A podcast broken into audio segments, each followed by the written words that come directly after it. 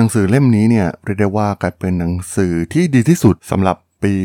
2022 ในสายตาของผมเองนะครับ โห เป็นเรื่องราวที่มีความน่าสนใจแล้วก็มีความเกี่ยวข้องกับหลากหลายเรื่องมากๆนะครับ ทั้งเรื่องเศรษฐกิจ เรื่องราวภูมิศาสตร์ทั้งด้านการเมือง เรื่องของแนวคิดทุนนิยมนะครับที่ได้แพร่กระจายไปทั่วโลกรวมถึงการเติบโตของหลาย ๆ ประเทศนะครับ จุดสำคัญเนี่ยมาจากสิ่งหนึ่ง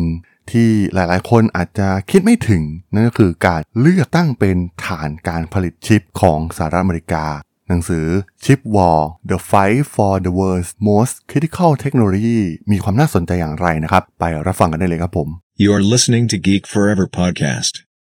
Open your world with technology.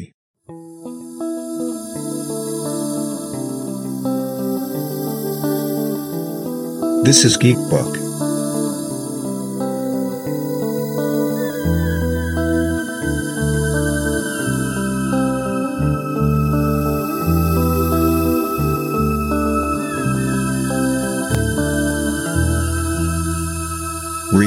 Magic. สวัสดีครับ ผมดนทลาดนจากดนบล็อกนะครับ และนี่คือรายการ Geek Book นะครับ วันนี้จะมาพูดถึงหนังสือเล่มหนึ่งที่เพิ่งได้มีโอกาสอ่านจบไปนะครับ หนังสือที่มีชื่อว่า Chip War The Fight for the World's Most Critical Technology นะครับ มีความสำคัญต่อหลายๆ เรื่องนะครับเกี่ยวกับความเป็นมาของโลกเราโดยเฉพาะในยุคหลังสงครามโลกครั้งที่ 2 เป็นอย่างมากนะครับ ปกติเนี่ยผมจะรีวิวหนังสือเป็น EP แต่ละเล่มไปนะครับ แต่ว่าเล่มนี้เนี่ยมีรายละเอียดที่น่าสนใจหลายเรื่องนะครับที่อยากจะมาเล่ากันใน part แรกเนี่ยผมจะมาพูดถึงช่วงต้นของการพัฒนาเทคโนโลยีชิปนะครับแล้วก็มันส่งผลกระทบต่อหลาย ๆ ประเทศอย่างไรบ้างนะครับ เพราะว่าฐานการผลิตชิปนี่เป็นคีย์สำคัญคีย์หลัก ที่สำคัญมากๆ อย่างหนึ่งเลยก็ว่าได้นะครับ ในการส่งผลต่อการพัฒนาประเทศในหลาย ๆ ประเทศนะครับ ประเทศที่เราได้เห็นอย่างไต้หวัน สิงคโปร์เกาหลีใต้ ในปีนังของมาเลเซีย หรือแม้กระทั่งญี่ปุ่นเองนะครับการเลือกของประเทศอเมริกานะครับว่าประเทศใดเนี่ยจะมีการสร้างฐานการผลิตชิป รวมถึงนำชิปไปใช้ในการสร้างเศรษฐกิจเนี่ยมันส่งผล อย่างมากต่อเศรษฐกิจของประเทศนั้นๆ ส่งผลต่อการเจริญเติบโตอย่างก้าวกระโดดของประเทศเหล่านี้เป็นอย่างมากนะครับ เป็นเรื่องที่เหลือเชื่อมากๆ ซึ่งก่อนหน้านี้เนี่ยผมเองเนี่ยก็เป็นคนที่สนใจนะครับในเรื่องของการพัฒนาแบบก้าวกระโดดอย่างรวดเร็วนะครับหลายๆประเทศเนี่ยแต่ก่อนโหประเทศไทยเราเนี่ยจเจริญกว่าเป็นอย่างมากนะครับ แต่ว่าพวกเขาใช้เวลาเพียงไม่กี่สิบปีนะครับในการพัฒนาประเทศแบบรวดเร็ว แล้วก็แข็งแกร่งมากๆ จนมาถึงทุกวันนี้นะครับ ฉีกหนีเราไปได้อย่างรวดเร็วมากๆนะครับแต่ก่อนเนี่ยก็อาจจะมีมุมมองหลาย ๆ มุมมองนะครับ เช่น การที่ประเทศเหล่านี้แพ้สงครามมาชีวิตลำบากยากเข็นนะครับ ต้องการสร้างประเทศใหม่อย่างสิงคโปร์ไต้หวันเองหรือว่า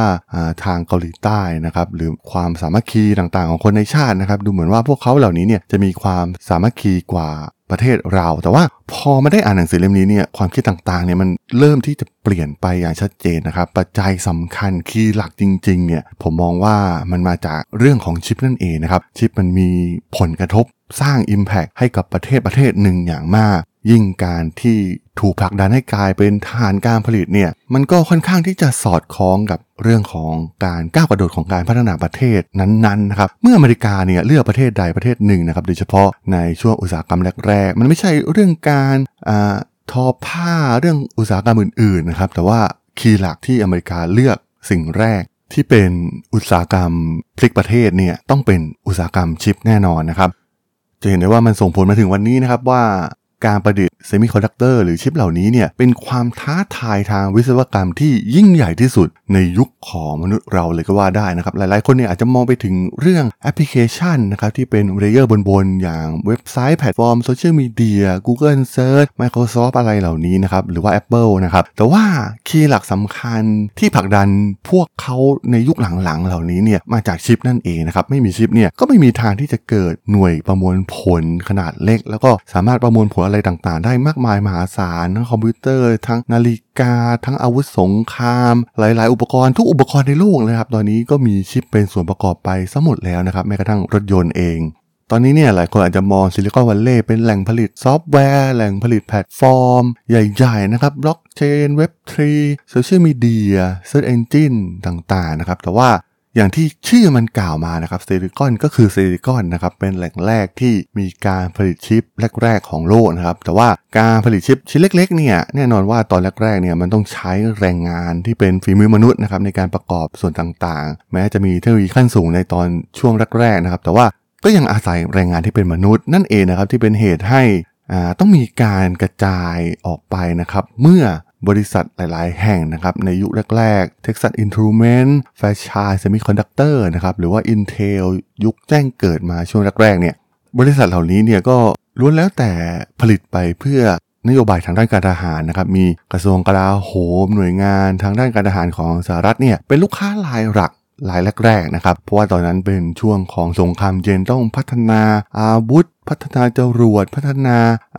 เรดาร์ต่างๆนะครับที่ต้องใช้ชิปที่มีความแม่นยำสูง แล้วก็ประมวลผลได้ดีกว่าเดิมนะครับซึ่งแต่ก่อนเนี่ยยุคก่อนที่จะมีชิปที่เป็นซิลิคอนเหล่านี้เนี่ยมันใช้รูปแบบของสุญญากาศนะครับ ซึ่งมันมีประสิทธิภาพที่ต่ำมากๆนะครับเมื่อเปรียบเทียบกับการพัฒนาชิป อย่างที่เราได้เห็นในยุคปัจจุบันช่วงแรกๆเนี่ยก็อาจจะเป็นการผลิตให้กับ เรื่องของความมั่นคงทางด้านการทหารเป็นหลักนะครับ แต่ว่าเมื่อมันถึงทางตีบตันนะครับ พวกเขาก็ต้องคิดรูปแบบตลาดใหม่ที่ต้องการปริมาณชิปจำนวนมหาศาล แน่นอนว่าก็ต้องไปสินค้าคอน sumer สินค้าอิเล็กทรอนิกส์ต่างๆ ที่เกิดขึ้นในภายหลังนะครับ ที่นำโดยประเทศญี่ปุ่นเอง แน่นอนว่า เมื่อเขาประสบความสำเร็จในอเมริกาเนี่ยก็ต้องมีการสร้างห่วงโซ่อุปทานนะครับในการผลิตเพิ่มขึ้น แล้วก็ต้องใช้แรงงานราคาถูกนั่นเองนะครับ ซึ่งตอนนั้นเนี่ยรัฐบาลในเอเชียนะครับ เช่นไต้หวันเกาหลีใต้ญี่ ปุ่นเนี่ยก็เริ่มที่จะเข้าอุตสาหกรรมชิปนะครับ โดยให้เงินอุดหนุนแก่บริษัทต่างๆ รวมถึงทุนสนับสนุนโครงการฝึกอบรมต่างๆ เรียกเก็บภาษีนำเข้าชิปที่ถูกลงนะครับ กลยุทธ์นี้เนี่ยทำให้มีความสามารถบางอย่างที่ไม่มีประเทศอื่นเลียนแบบได้นะครับทำให้พวกเขาได้เกาะกลุ่มไปกับบริษัทในซิลิคอนวัลเลย์เพราะว่าต้องพึ่งพาเครื่องมือซอฟต์แวร์ และลูกค้าของสหรัฐเป็นหลัก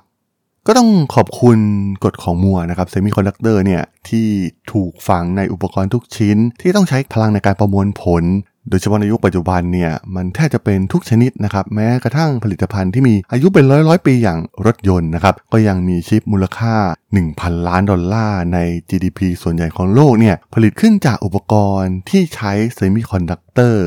ซึ่งการ กระจุกตัวของการผลิตชิปชั้นสูง ไม่ว่าจะเป็นในไต้หวันเกาหลีใต้หรือที่อื่น ๆ ในเอเชียตะวันออกนะครับมันไม่ใช่เรื่องบังเอิญนะครับ มันเป็นการตัดสินใจหลายครั้งจากเจ้าหน้าที่รัฐ และผู้บริหารองค์กร ที่ได้สร้างห่วงโซ่อุปทาน เพราะว่า